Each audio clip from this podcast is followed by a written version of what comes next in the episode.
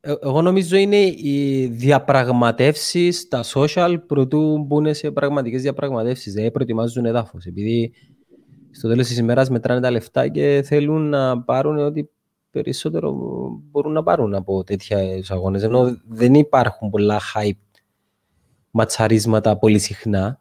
Mm. Και θεωρώ είναι και λίγο τακτική. Ξέρεις, παίζουν managers, παίζουν ε, ναι, τώρα έτσι όπως να δείτε ο Νγκάνου είναι μια πολύ καλή ευκαιρία για τον Τζον προφανώς να... και για τους δύο βασικά να πάρουν τώρα τα... ενώ να κάνουν ένα fight το οποίο θα πουλήσει αρκετά και νομίζω ότι το UFC μπορεί να, κάνει ένα... μπορεί να το προμοτάρει πολύ δυνατά αυτό το ματς. Φίλε θα είναι sold out. Θα είναι sold out.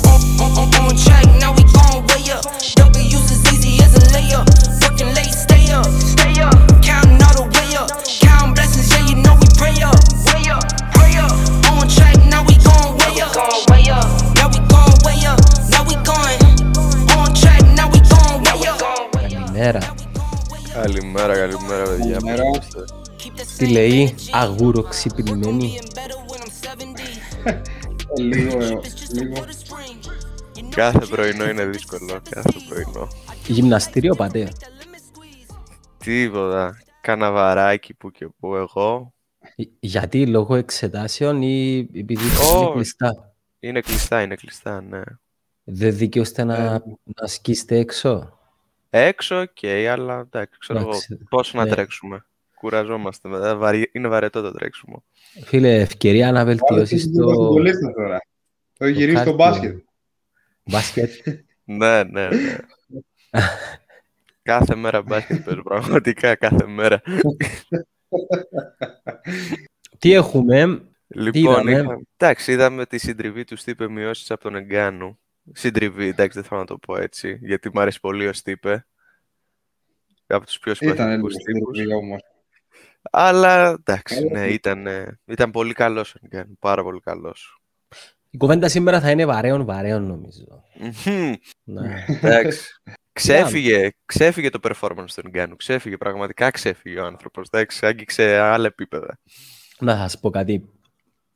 Πέραν του αγωνιστικού, είναι και μια, δεν ξέρω αν έχετε δει ή ακούσει για την ιστορία του Εγκάνου από μικρό παιδί μέχρι σήμερα και με αφορμή το, το build-up για το, το δεύτερο fight με τον Στίπε, την νίκη στο τέλος με φαντικό τρόπο. Ε, Είδα και διάβασα πολλά και πραγματικά είναι, είναι πηγή έμπνευσης γενικά η ιστορία αυτού του ανθρώπου.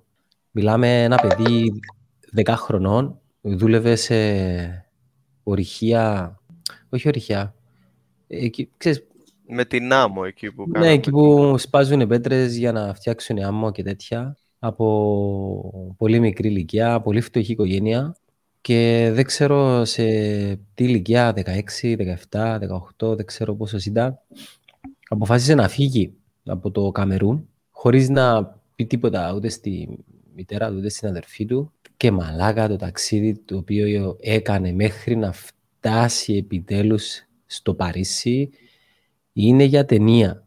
Πραγματικά είναι για ταινία. Στο Και Παρίσι να- μπήκε και φυλακή για ένα μήνα, ξέρω. Τον έπιασαν γιατί μπήκε παράνομα.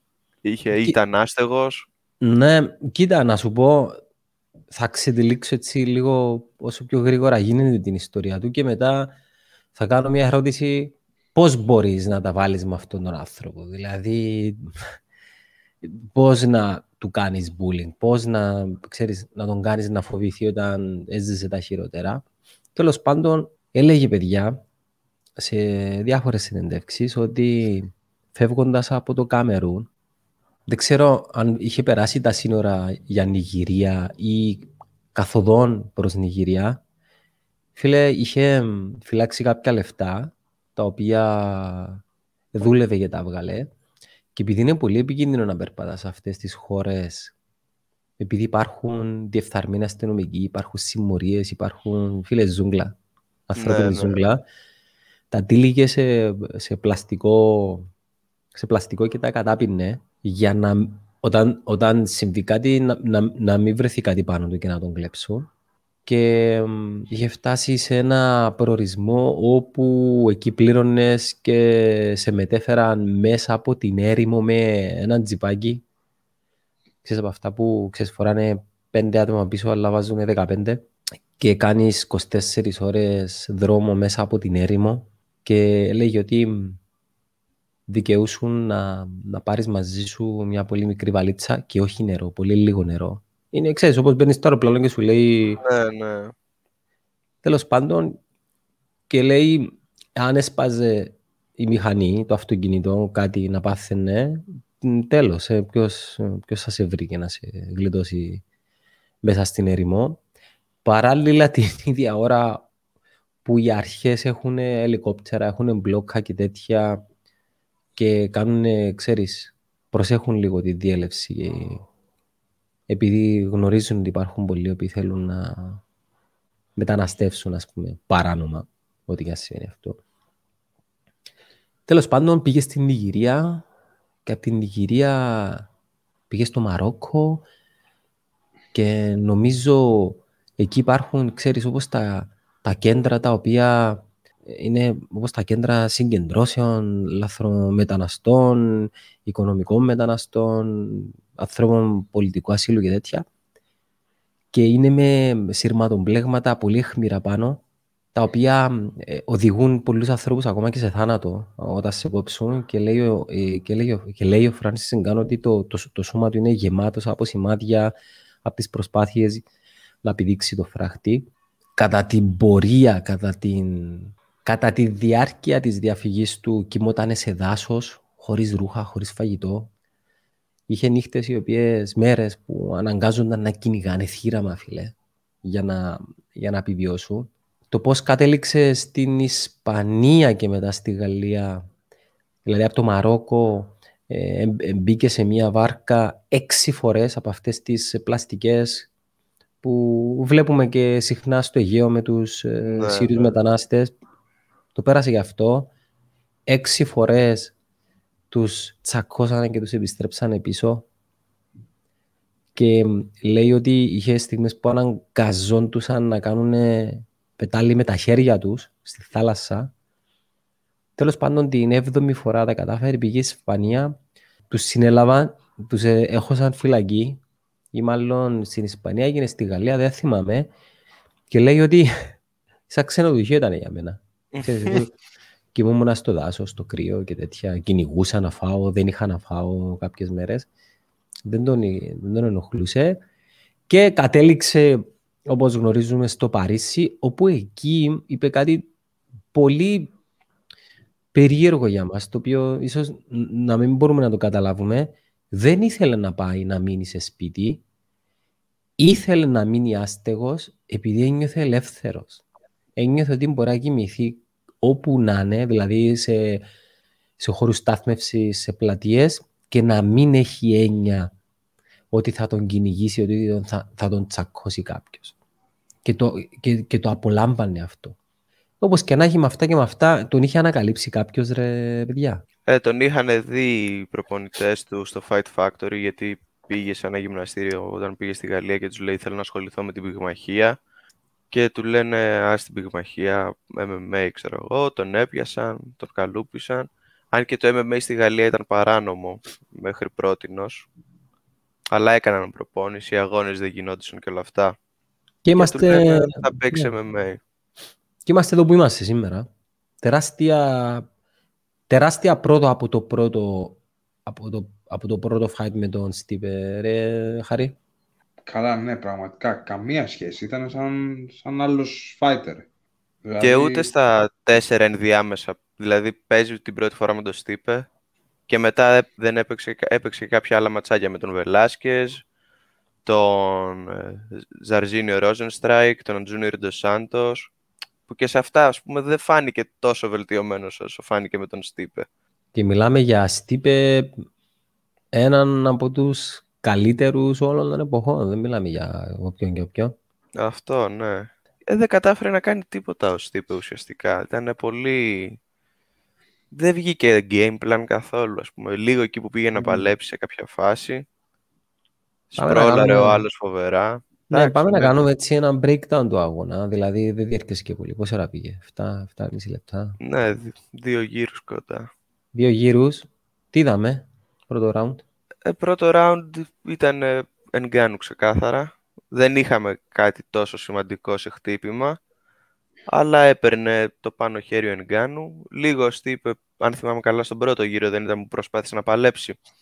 Ναι, και πήγε να μπει σε ένα low single leg. Ναι.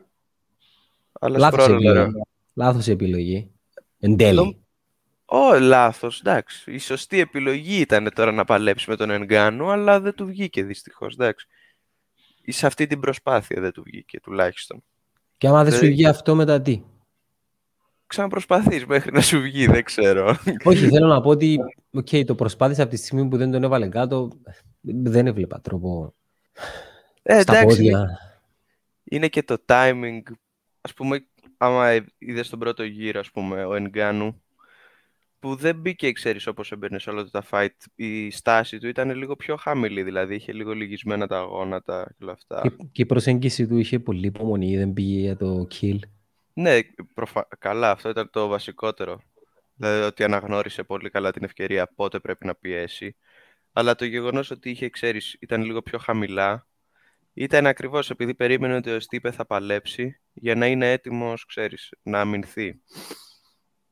Δηλαδή είχε πολύ καλή προσέγγιση από άποψη τακτικής, να, να γνωρίσουμε τι θέλει να κάνει ο αντίπαλος για να το κάνουμε counter και εντάξει, αυτό οφείλεται και στο προπονητικό του team, που είναι ένα προπονητικό team εκεί στο Extreme Couture, που με κάποιοι, υπό κάποιες συνθήκες, εντάξει, τώρα έχουν δύο champion. Ας πούμε, έβγαλαν και τον Sterling, έγινε champion και αυτός. Τώρα έγινε champion και ο Νιγκάνου.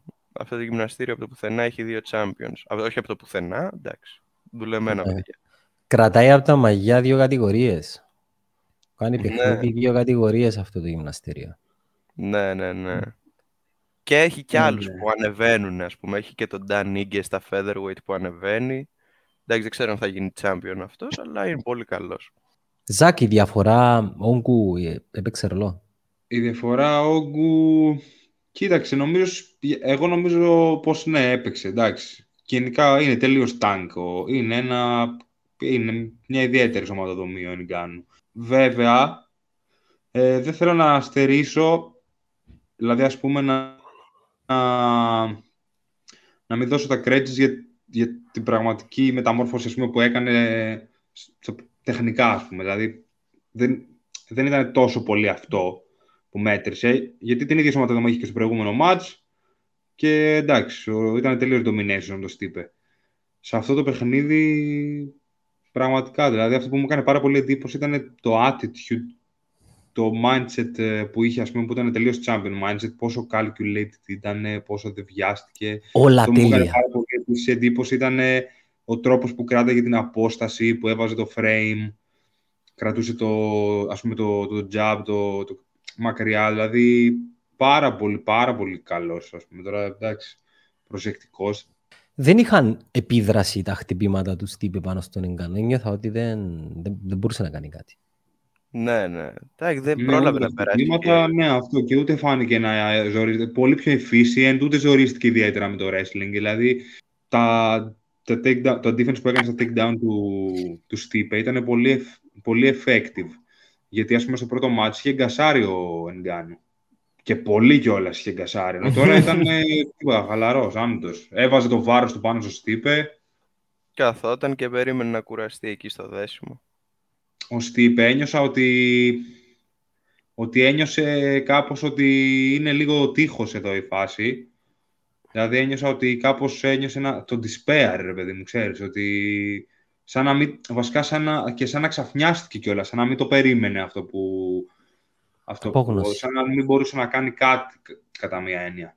Κοίτα, όταν, όταν, όταν προσπάθησε να κάνει το takedown στο πρώτο round και είδε ότι δεν είχε effect, θεωρώ εκεί πρέπει να τον πήρε πίσω ψυχολογικά. Επειδή μετά έβλεπες ένας τύπος ο οποίος έχει τεράστια εμπειρία, αρκετά παιχνίδια, αρκετά σημαντικά παιχνίδια πάνω του που και αντέδρασε κάπως, πώς να στο πω, πανικοβλημένα. Δηλαδή, άμα δείτε και στο δεύτερο round, λίγο πριν το, ε, το knockout, είχε ρίξει ένα δεξί. Το ίσχυε αυτό. Ένα αμυντικό δεξί. Έκανε land, αλλά ήταν off balance και mm. εκεί αντέδρασε αμέσως ο Ενγκάνου. Μπαμ, μπαμ, τέλος. Και έπεσε και χάλια ο Στίβ, ας πούμε, το πώς έπεσε κάτω, ας πούμε. Ναι, ναι, αυτό, χτυ... αυτό χτυπάει oh. πολύ στην εικόνα, μαλάκα. Χτυπάει πολύ ναι, στην ναι, εικόνα. Ναι. Και ξέρεις, η παρορμητικότητα αυτών των αθλητών, επειδή είναι ένα fight business, είναι ένα fighting sports, δεν είναι όπως όλα τα άλλα τα αθλήματα. Είδες ότι την... βασικά τον είχε τελειώσει πριν του ρίξει το hammer. Καλά, ναι. ναι. Και δεν προλάβε καν ο ρεφερή να προλάβει να σταματήσει και να προλάβει αυτό το, το hammer fist, το οποίο πιθανόν να κρατήσει άλλους τρεις μήνες το στύπε εκτός, αν και ο ίδιος δήλωσε ότι περιμένει παιδί το καλοκαίρι και θα πάρει το χρόνο του. Αλλά θεωρώ ότι αυτό θα μπορούσε να αποφευχθεί. Εντάξει, τώρα εκεί και ο Χέρμπ Ντίν, ας πούμε... Δεν πρόλαβε, ρε. Φίλε, ε, ε, έκανε sprint... Αυτό. Έκανε sprint και δεν πρόλαβε, αφού έκανε και slide στο τέλος για να μπορέσει να καλύψει την αποστάση. Εντάξει, αυτό το Hammerfish στο τέλος το βλέπαμε, επειδή εγώ το βλέπα live και ξέρεις, τα live τέτοιες ώρες ήταν 7 η ώρα το πρωί και το βλέπω αυτό 7 η ώρα το πρωί να πούμε και μου σηκώνεται η τρίχα, δεν μπορούσα να κοιμηθώ. Λες και βλέπα ταινία τρόμου ήταν. Θα θέλατε να... Θα θέλατε να νιώθατε τη δύναμη αυτών των χτυπημάτων, λέμε τώρα, σε έναν ουτοπικό κόσμο, χωρίς να πάθετε κάτι απλά έτσι για την εμπειρία. Ε, όχι, εντάξει, καλά είμαι και τώρα. Δεν χρειάζεται, καλά είμαι. Να το νιώσεις κανονικά όμως, τον πόνο. Ναι, να το νιώσεις αλλά να μην πάθεις κάτι. Εγώ είμαι καλά εδώ που είμαι. Είμαστε καλά. Βλέπαμε προηγουμένως τα κιλά του Φράνσις μαζί με τον Αλέξ που βγήκες λίγο. Φίλε, μιλάμε για 120 κιλά. Εντάξει, εγώ θα είχα μια περιέργεια, αλλά νομίζω πως είμαι βέβαιος ότι είναι αρκετά δυνατό, οπότε εντάξει, είμαι πολύ σίγουρος. Ξέρεις τι βλέπεις, εντάξει. Πιστεύεις αυτό που ναι. βλέπεις. Δεν νομίζω να υπάρχουν πολλοί... Κοίτα, να σου πω την αλήθεια, νομίζω πως δεν νιώθεις πάρα πολύ τον πόνο. Ειδικά όταν φας χτύπημα στο κεφάλι. Αρχικά γιατί... Ε, βγαίνεις ανέστητος, τι πόνο να νιώσεις, ξέρω εγώ. Αυτό, δεν, δεν νιώθεις πολύ πόνο, γιατί δεν, αφού βγαίνεις ανέστητος, δεν υπάρχει. Άμα φας τώρα στο σαγόνι...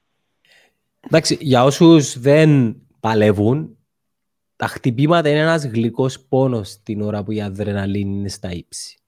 Δεν πάβει όμως να σου προκαλεί ζημιά. Γι' αυτό και μετά από κάθε αγώνα σε βλέπει γιατρός και βγαίνει πόρισμα πότε μπορείς να επιστρέψεις.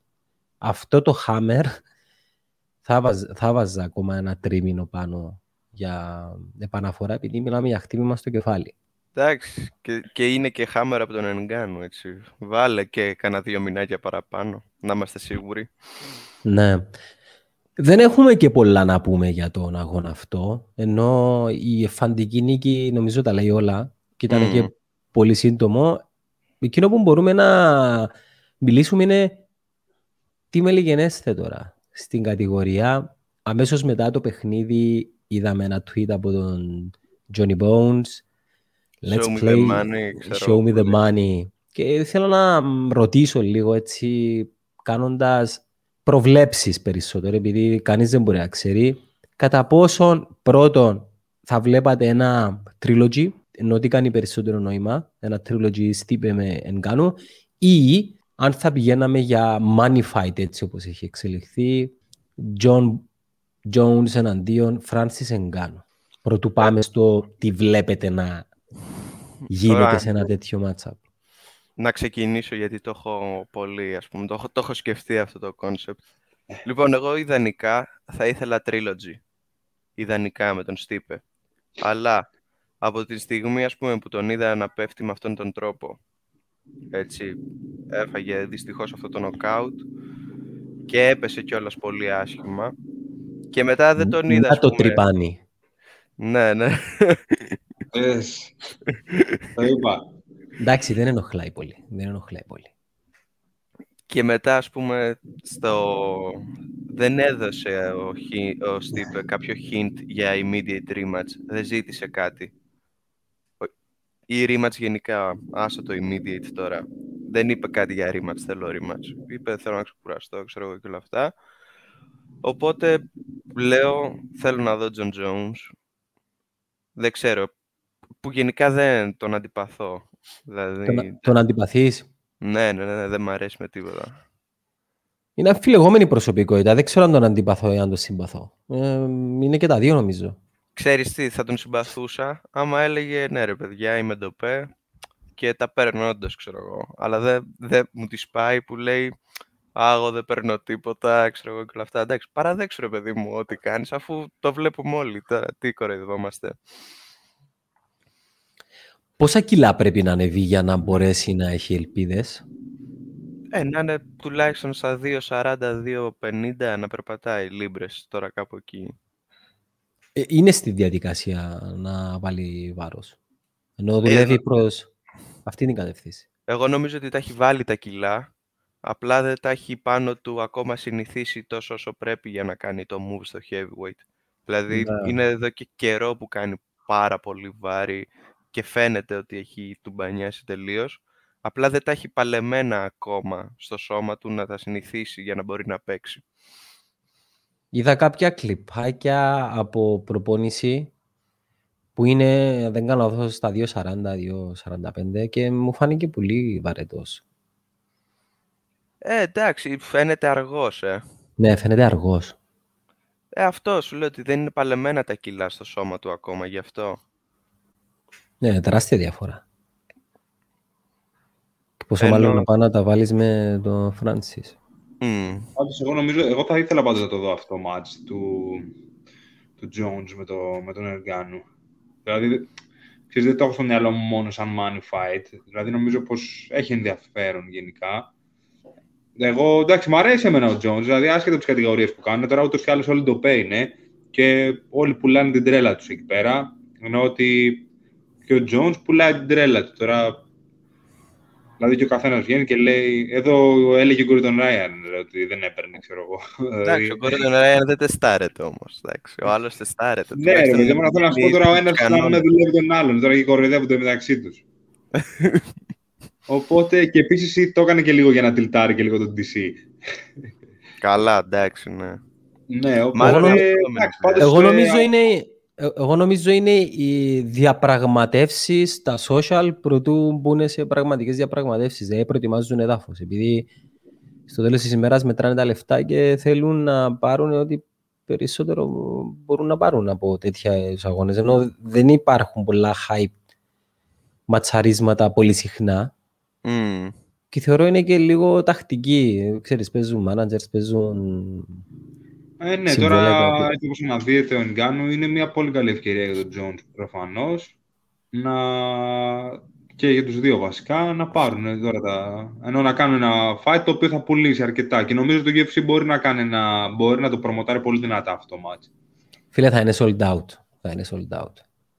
Ναι, Όπως ναι. sold out είναι ήδη το Masvidal Usman. Απίστευτο δεν είναι αυτό που είναι sold out. Φίλε, δύο μέρες, δύο μέρες. Δύο μέρες sold out, ναι. Ε, καλά, δεν έχει να γίνει και τόσο καιρό UFC. Ναι, ναι. Ο Χόρχε πόσο καιρό έχει να παίξει; Επίσης τώρα μπήκε και στην τέτοια, έτσι. Μην ξεχνάμε ότι μπήκε και στη... και στη τέτοια. Και στη τηλεόραση που... την Αμερικάνικη. Αυτό το... Δεν είμαι σίγουρος αν μπήκε αυτό γιατί είναι pay-per-view. Κάποια άλλα match μπαίνουν στο ABC πάντως, σίγουρα. Αυτό, αυτό βασικά. 17 το Απρίλιο είναι το fight. 24. 24. 24 το Απρίλιο. 17 Απρίλιο είναι το Whitaker Gastelum. Φίλε, έχουμε καλά ματσαρίσματα εν ώψη άνοιξης καλοκαίρι. Έχουμε, ε, πριν λίγο είδα, είδα πριν από λίγο, ο Τόνι Φέρκισον έκλεισε μαζί ε, εναντίον του... Μπινίλ Δαριούς. Ναι. Ναι, Έχουν... Κάτι μου λέγες για Nate Diaz. Nate Diaz με Leon Edwards. Diaz το... Ναι, ναι, το Leon Edwards. Πω, πω.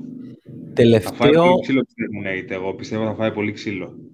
Ποιος, ποιος; Ε, ο Nate. Ο Nate Diaz.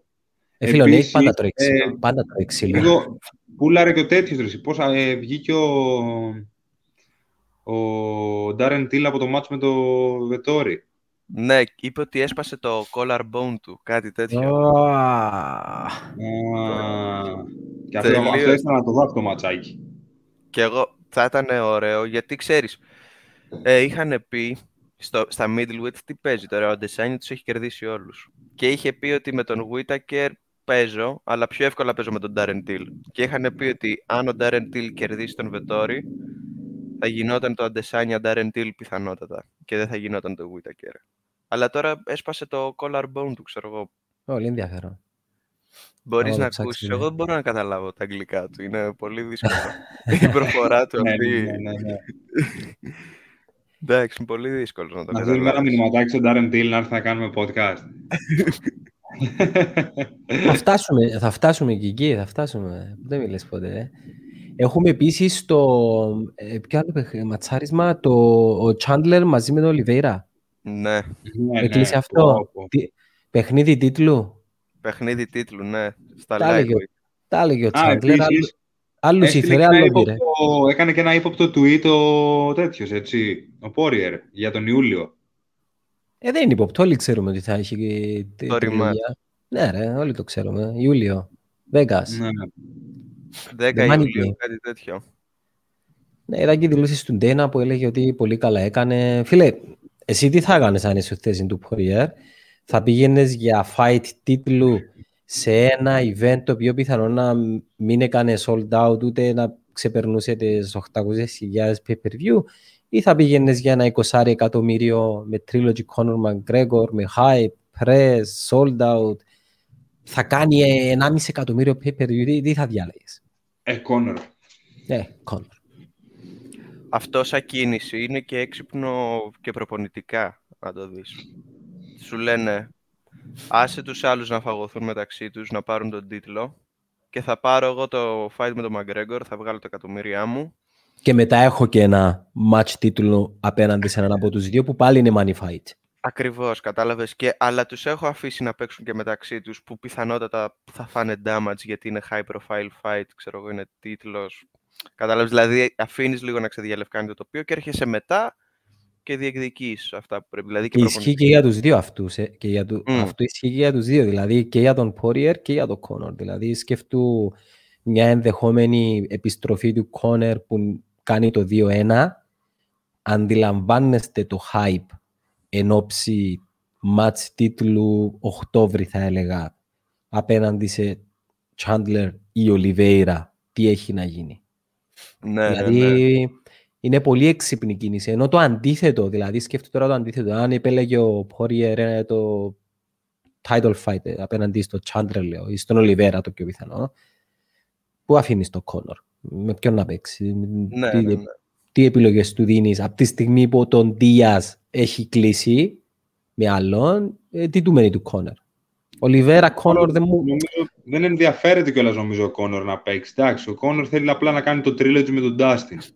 Δηλαδή τώρα, ξέρω εγώ τώρα με ποιον να παίξει ο Κόνορ, εντάξει. Πάει τώρα η εποχή του Κόνορ. Φίλε, τον περιμένω όμως να ξεσκιστεί στην προετοιμασία. Τον περιμένω καλό. Εντάξει, αυτά Ναι, τα εντάξει, πούμε με τον πόσα Dustin δεν λέω, χρόνια πολύ τώρα. καλά πήγε. Αλλά δεν λέω δηλαδή ότι δεν μπο- μπορεί να κάνει φοβερά adjustments. Αλλά εντάξει, θέλω να πω ότι εντάξει, τώρα ο Κόνορ λίγο η εποχή του έχει τελειώσει έως πολύ. Ναι. Ε, Απλά, νομίζω άμα είναι αρέσει η το τελευταία κόμμα, ευκαιρία. κάνει γύρω από τον Κόνορ. Ε, Είναι το star, ρε φίλε. Είναι το star του UFC. Είναι, ποιος να σου πω, είναι, είναι το Ναι, άλλα το αυτό είναι πίπερο star. του σπορτ. ε, που εντάξει, τα έχει κάνει όλα, μας τα έχει δείξει όλα. Ε, τώρα περιμένεις να γράψει μια άλλου είδους ιστορία, ας πούμε. Ο βετεράνος που επιστρέφει, ο βασιλιάς και τέτοια. Που πάλι όμως δεν, δεν σου κάνει και τόση μεγάλη αίσθηση. Αυτό. Ε, Τώρα, κοίτα, από- Τώρα απόφυγε και ο Χαμπί πλέον, καληνύχτα. ε, τι να... Ναι, ναι. Εγώ σου λέω ότι, οκ, τον κερδίζει τον Poirier. Τώρα θ- θέλω να δω, ας πούμε, μετά σε τι κατάσταση θα είναι ο Chandler. Γιατί αν ο Chandler είναι σε καλή κατάσταση, γιατί ο Chandler δεν, δεν σταματάει την προπόνηση ποτέ. Όχι ρε φίλε. Είναι, είναι μηχανάκι, τρελό μηχανάκι. Αυτό. Και το θέμα είναι ότι ο Chandler εμένα μετά το fight με τον Hooker, ακριβώς επειδή μου αρέσει πάρα πολύ ο Hooker και ξέρω πόσο καλός είναι ο Hooker, εμένα με έχει πείσει ο Chandler ότι μπορεί να, να κάνει παπάδες. Και από τη στιγμή που έχω δει τον Τζάντλερ να κερδίζει παλιούς UFC champions, όπως τον Μπένσον Χέντρεσον και τον Έντι Αλβαρές.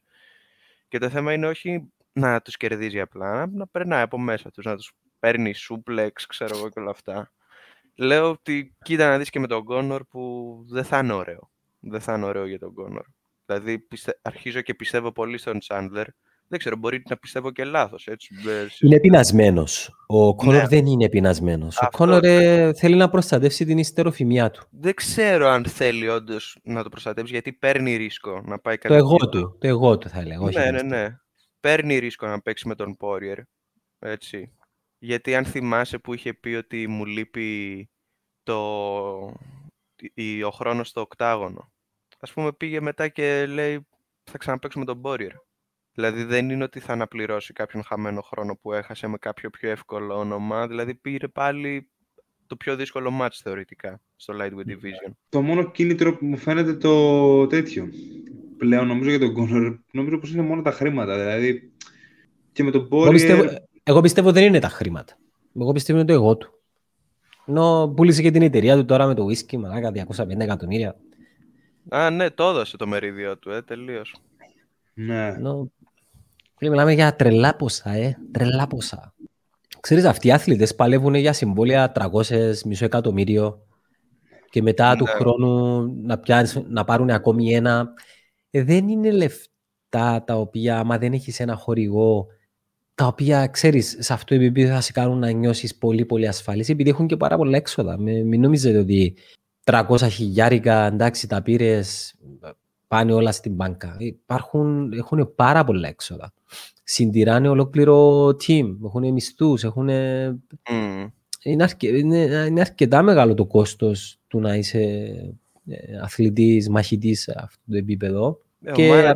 Ο Κόνορ μόνο παίζει να του παίρνει το 20% ξέρω εγώ. Μα είναι συνεταιρία αυτή, αυτή ήταν συνεταιρία μαζί στο whisky. Ε, ναι, και εκτός αυτού, δηλαδή αν, αν κρίνω από τα... Δεν ξέρω τώρα τι συμβόλαιο έχει ο Κόνορ. Αλλά ας πούμε, αν είσαι ένας fighter και κατεβαίνεις, αρχίζεις και κατεβαίνεις σε λίγο πιο μεγάλα fights.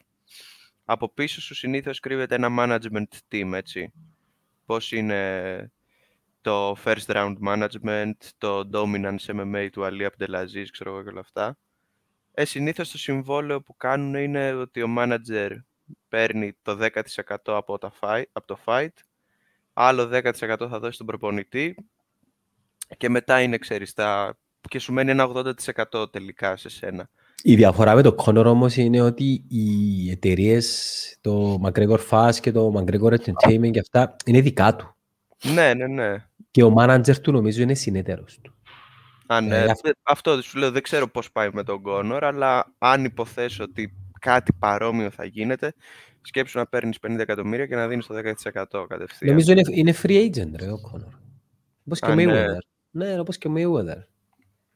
Τι είναι, ε, Mayweather, Mayweather Promotions; Αυτό είναι. Ναι, ναι, ναι, αυτό είναι. Ο Mayweather έχει το ε, Team Money, ξέρω πώς λέγεται. Ζακ, μια ασχετή ερώτηση. Λίγο trash, λίγο trash. Θα δείτε τον Jake Paul Ben Askren. Εγώ θέλω να το δω. Συγγνώμη, το λέω, απολογούμε. Ε, θα, θα το δω. Εννοείται εγώ θα το δω πάντως. Εννοείται ότι θα το δω. να συζητήσουμε γι' αυτό ή θα ρίξουμε το επίπεδο. Όχι, όχι, θέλω να συζητήσουμε λίγο. Είδες το βίντεο που ανέβασε ο Μπεν Άσκρεν που είναι... Φίλε και το βίντεο, είδα και τα, και τα πρες που τον κοροϊδεύει και ξέρεις... Καλά, πεθάνει τη γέλια με το βίντεο με το Ρόκι. Κοίτα, ο Μπεν Άσκρεν εκπροσωπεί όλους μας. Είτε αρέσει είτε δεν αρέσει. Είναι Hall of Famer ο τύπος. Και πάει να παίξει με ένα παιδί YouTuber τώρα. Δηλαδή αύριο μπορεί να παίξει με μένα. Λέμε τώρα. Εντάξει. και ενδεχόμενη ήττα του θα μας κάνει ρεζίλι. Καλά, ναι, εντάξει, ναι, ναι. ο με τέτοιο ξύλο που φάγει το UFC, σου λέει πάμε να βγάλουμε κανένα φράγκο τώρα, γιατί δεν γίνεται. Ε, φίλε, δεν είναι καλό στο striking ο Μπεν. Δεν είναι το καλό του. Ναι, Όχι, με τίποτα, εντάξει. Δεν είναι καλός. Αλλά ούτε, έχω... ούτε ο Jake Paul ξέρω εγώ είναι καλός. Ενώ Πώς συμπεραίνουμε ότι είναι καλός. Δεν ξέρω πώς βγήκε το συμπέρασμα ότι είναι καλός. Εντάξει, ρε φίλε, έχει ένα 2-0 με έναν άλλο YouTuber και με έναν πρώην παλέμαχο του Ηρακλή. Ξέρω εγώ τι. Μπορεί να φαίνεται ωραία στην κάμερα, ξέρω εγώ. Και εγώ, άμα κάνω σχεμαχία, world class είμαι στην κάμερα. Φαίνομαι, ξέρεις πόσο ωραία ακόμα στο, στο φακό. Φαίνομαι φοβερός στη σκιαμαχία. Αλλά ναι, την ώρα που ξέρω εγώ πρέπει να, δεν είμαι τόσο καλός στο striking, όχι. Δεν ξέρω τώρα, εντάξει. Ben Askren. Ben Askren. Και η λογική, αλλά και η καρδιά λέει Ben Askren, ας πούμε. Θέλουμε Ben Askren.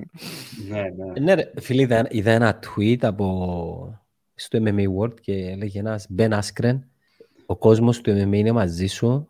Σε παρακαλώ, εάν καταφέρεις να βγάλεις knockout εκείνον τον ηλίθιο, σου συγχωράμε και ξεχνάμε το τετραδευτερόλεπτο knockout από Χόρχε. Απίστευτο. Ε, ναι, δίνεις εννοείται, κίνητρο τώρα. εννοείται κιόλας. Εγώ δίνεις πιστεύω... κίνητρο. ε, Κοίτα, θα αναλύσω ένα πολύ λίθιο παιχνίδι τώρα. Εγώ πιστεύω ο Μπεν Άσκρε πάει χωρίς άγχος, θα το διασκεδάσει.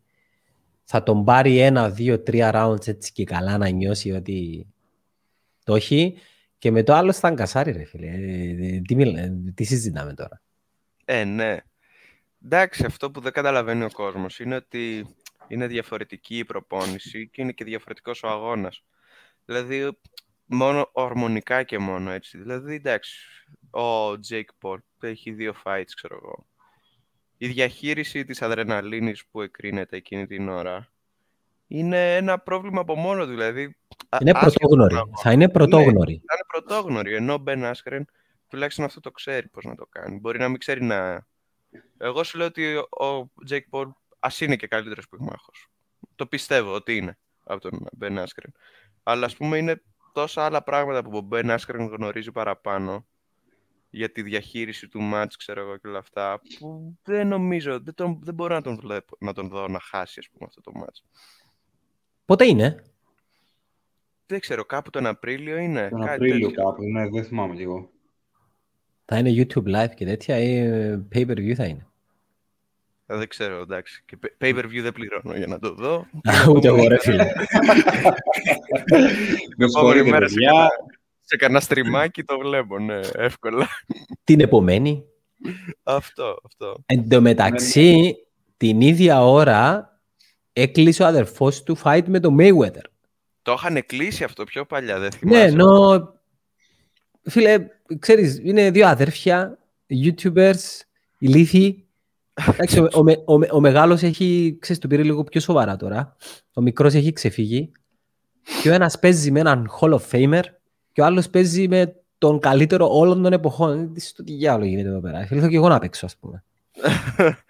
Είδες που στο podcast του Logan Paul, του μεγάλου αδερφού, που κάλεσαν τον Ben Askren και έκαναν podcast. Ο αδερφός του Jake Paul και ο Ben Askren. και, και τον τρολάρανε τον μικρό.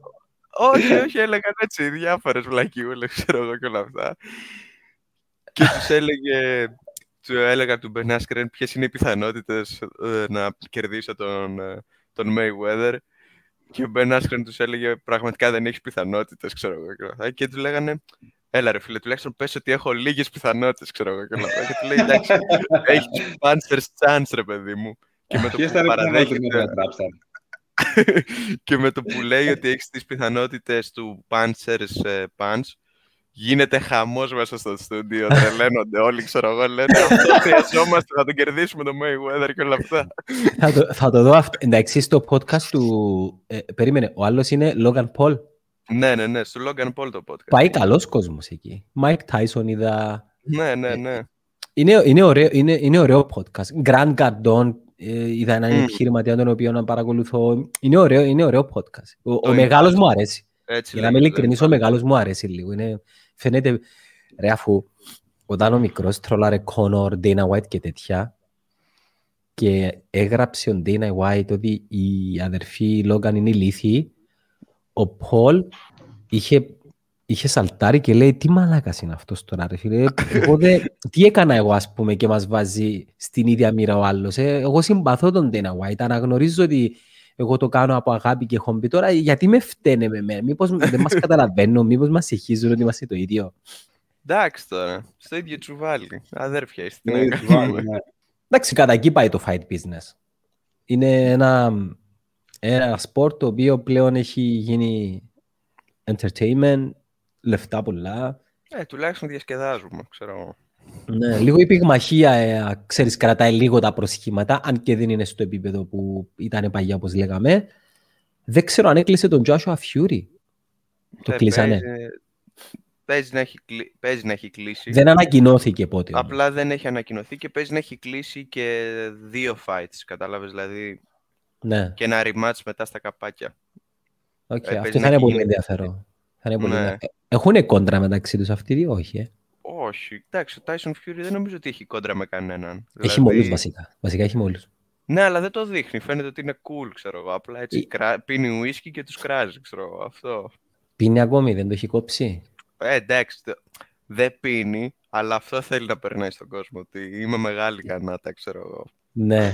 Κοίτα, πε- πε- πε- έπεσε στα πατώματα και έδωσε αγώνα ζωής. Και ξέρεις, συνήθως όταν περνάς αυτή τη διαδικασία, αυτές τις εμπειρίες, είσαι πολύ πιο δυνατός να μην επιστρέψεις πίσω. Μμμ.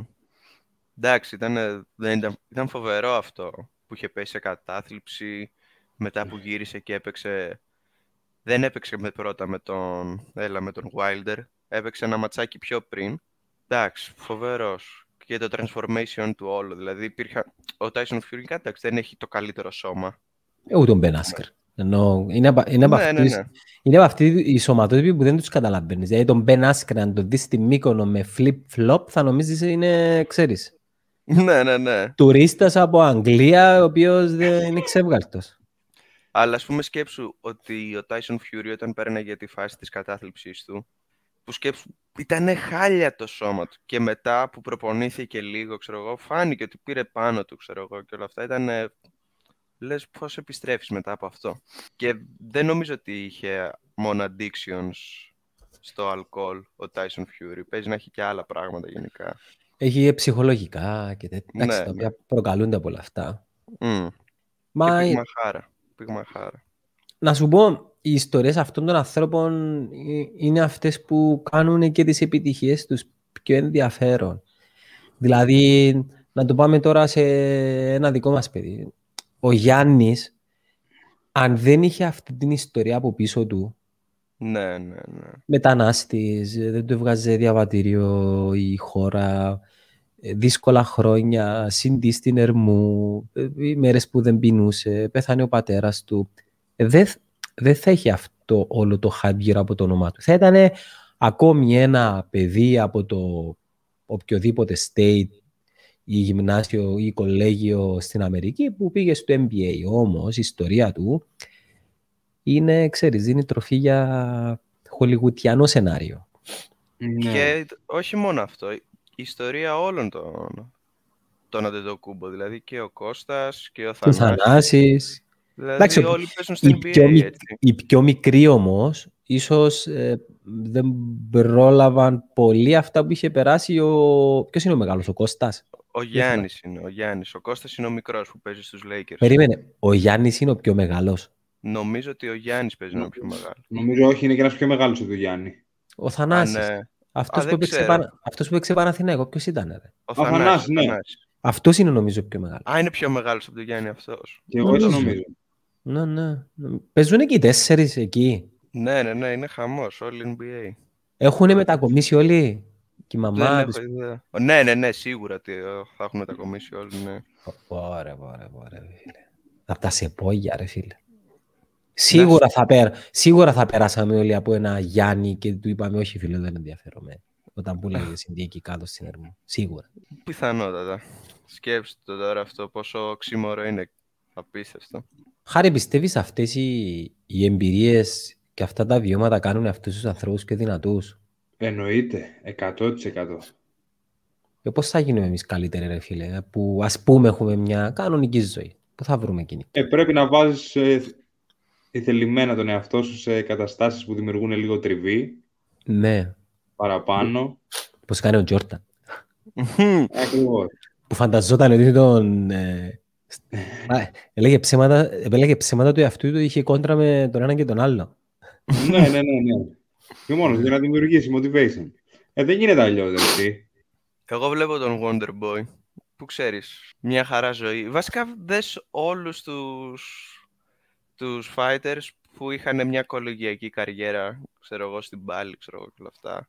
όλα αυτά τα παιδιά είναι μια χαρά, ξέρω. Εντάξει, προφανώς, αν έχεις περάσει και δύο-τρεις δυσκολίες παραπάνω, είσαι πιο ψημένος. Αλλά γενικά, επειδή όλοι λένε, αν δεις, στο ότι είναι no emotions, ρε παιδί μου. Απλά πρέπει να είσαι εκεί, ρε παιδί μου, να μην έχεις συνέστημα, ξέρω Γιατί αν δεις οι Βραζιλιάνοι, που όλοι έχουν περάσει δύσκολα, ε, τους βγαίνει αυτό και γίνονται υπερσυναισθηματικοί και σπάνε πολλές φορές. Κατά, σπάνε, Δε, ακούγεται άσχημο, Ναι, ναι. αλλά δεν μπορούν να το διαχειριστούν αυτό το συνέστημα. Κατάλαβες, δηλαδή είναι πώς θα το διαχειριστείς αυτό. Ερχόμενος πίσω στην αρχική μας κουβέντα για το Francis Ngannou, όταν όμως ένας άνθρωπος περνάει συνθήκες επιβίωσης ζωής στις πιο ακραίες καταστάσεις, τότε χτίζει μέσα του ένα, πώς το λένε, ένα software το οποίο οτιδήποτε άλλο έρθει φαίνεται τίποτα. Από την άλλη όμως, θυμάμαι όταν είχε χάσει από το Στύπε Μαϊοσίτς που ψυχολογία δεν ήταν καθόλου καλά ο Έγκα. Ε, ναι, εντάξει. Εντάξει, είναι κάτι τελείως διαφορετικό, έτσι. Και είναι και πολλοί παράγοντες που το καθιστούν κάτι τελείως διαφορετικό. Δηλαδή, ο Ντεσάνια, ας πούμε, έλεγε ότι μετά το... Όταν πήγαινε, ας πούμε, και είχε, ξέρω εγώ, στον πρώτο του τίτλο και τα λοιπά, σε τεράστια UFC events, ε, νίκησε και μετά όταν γύρισε σπίτι του, που είχε νικήσει, ένιωθε σαν να έχει κατάθλιψη, για, γιατί και έκανε ψυχανάλυση, έκανε θέραπη, γιατί στην ουσία, ρε παιδί μου, το περιέγραψε ο ίδιος, ας πούμε, πώς όταν πίνεις πούμε, καφέ, έχεις το caffeine high και μετά υπάρχει ένα drop, αυτό το τεράστιο high που δημιουργείται από κάτι το οποίο είναι τελείως πρωτόγονο και τελείως ασυνήθιστο, το να είσαι σε ένα μέρος με χιλιάδες κόσμο, να παίζεις, να νικάς τίτλο, ξέρω κτλ. Και, και μετά ξαφνικά γυρνάς σπίτι σου, ξέρω εγώ, στην απόλυτη ησυχία, αυτό και από μόνο του είναι too much να το διαχειριστείς. Και ας έχεις νικήσει. Πόσο μάλλον αν έχεις χάσει, έχεις εκθέσει τον εαυτό σου σε, μπροστά σε χιλιάδες κόσμο. Ξέρεις, δηλαδή είναι κάτι δύσκολο που σιγά σιγά το διαχειρίζεσαι, μαθαίνει να το διαχειρίζεσαι.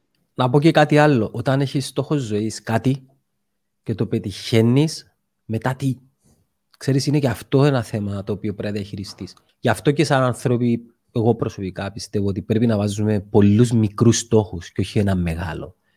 Επειδή όταν κατακτήσεις εκείνο τον μεγάλο στόχο, μετά τι, τι, τι, τι, τι, τι υπάρχει μετά. Και Ναι. ξέρεις, αυτοί οι αθλητές οι οποίοι δίνουν τα πάντα για να πετύχουν κάτι, μια ζώνη, μια, μια ζώνη σε δύο κατηγορίες. Λεφτά, μόλις το πετύχουν, είναι λες και total closure, ας πούμε. Ε, ναι, Ναι. ναι. ας πούμε, τους καλύτερους GSP, ας πούμε. Ποτέ Δηλαδή δεν είναι τώρα- μόνο ναι. διάστατος. Εντάξει, ο GSP, ρε φίλε, είναι, ε, εγώ πιστεύω ότι είναι και βουδιστής ο τύπος. είναι ένα πιο meditation, yoga φάση, ε, κατάλαβες. Που... Ναι, αλλά δεν είναι μονοδιάστατος. Και ο Σεχούντα, ας πούμε, ήταν.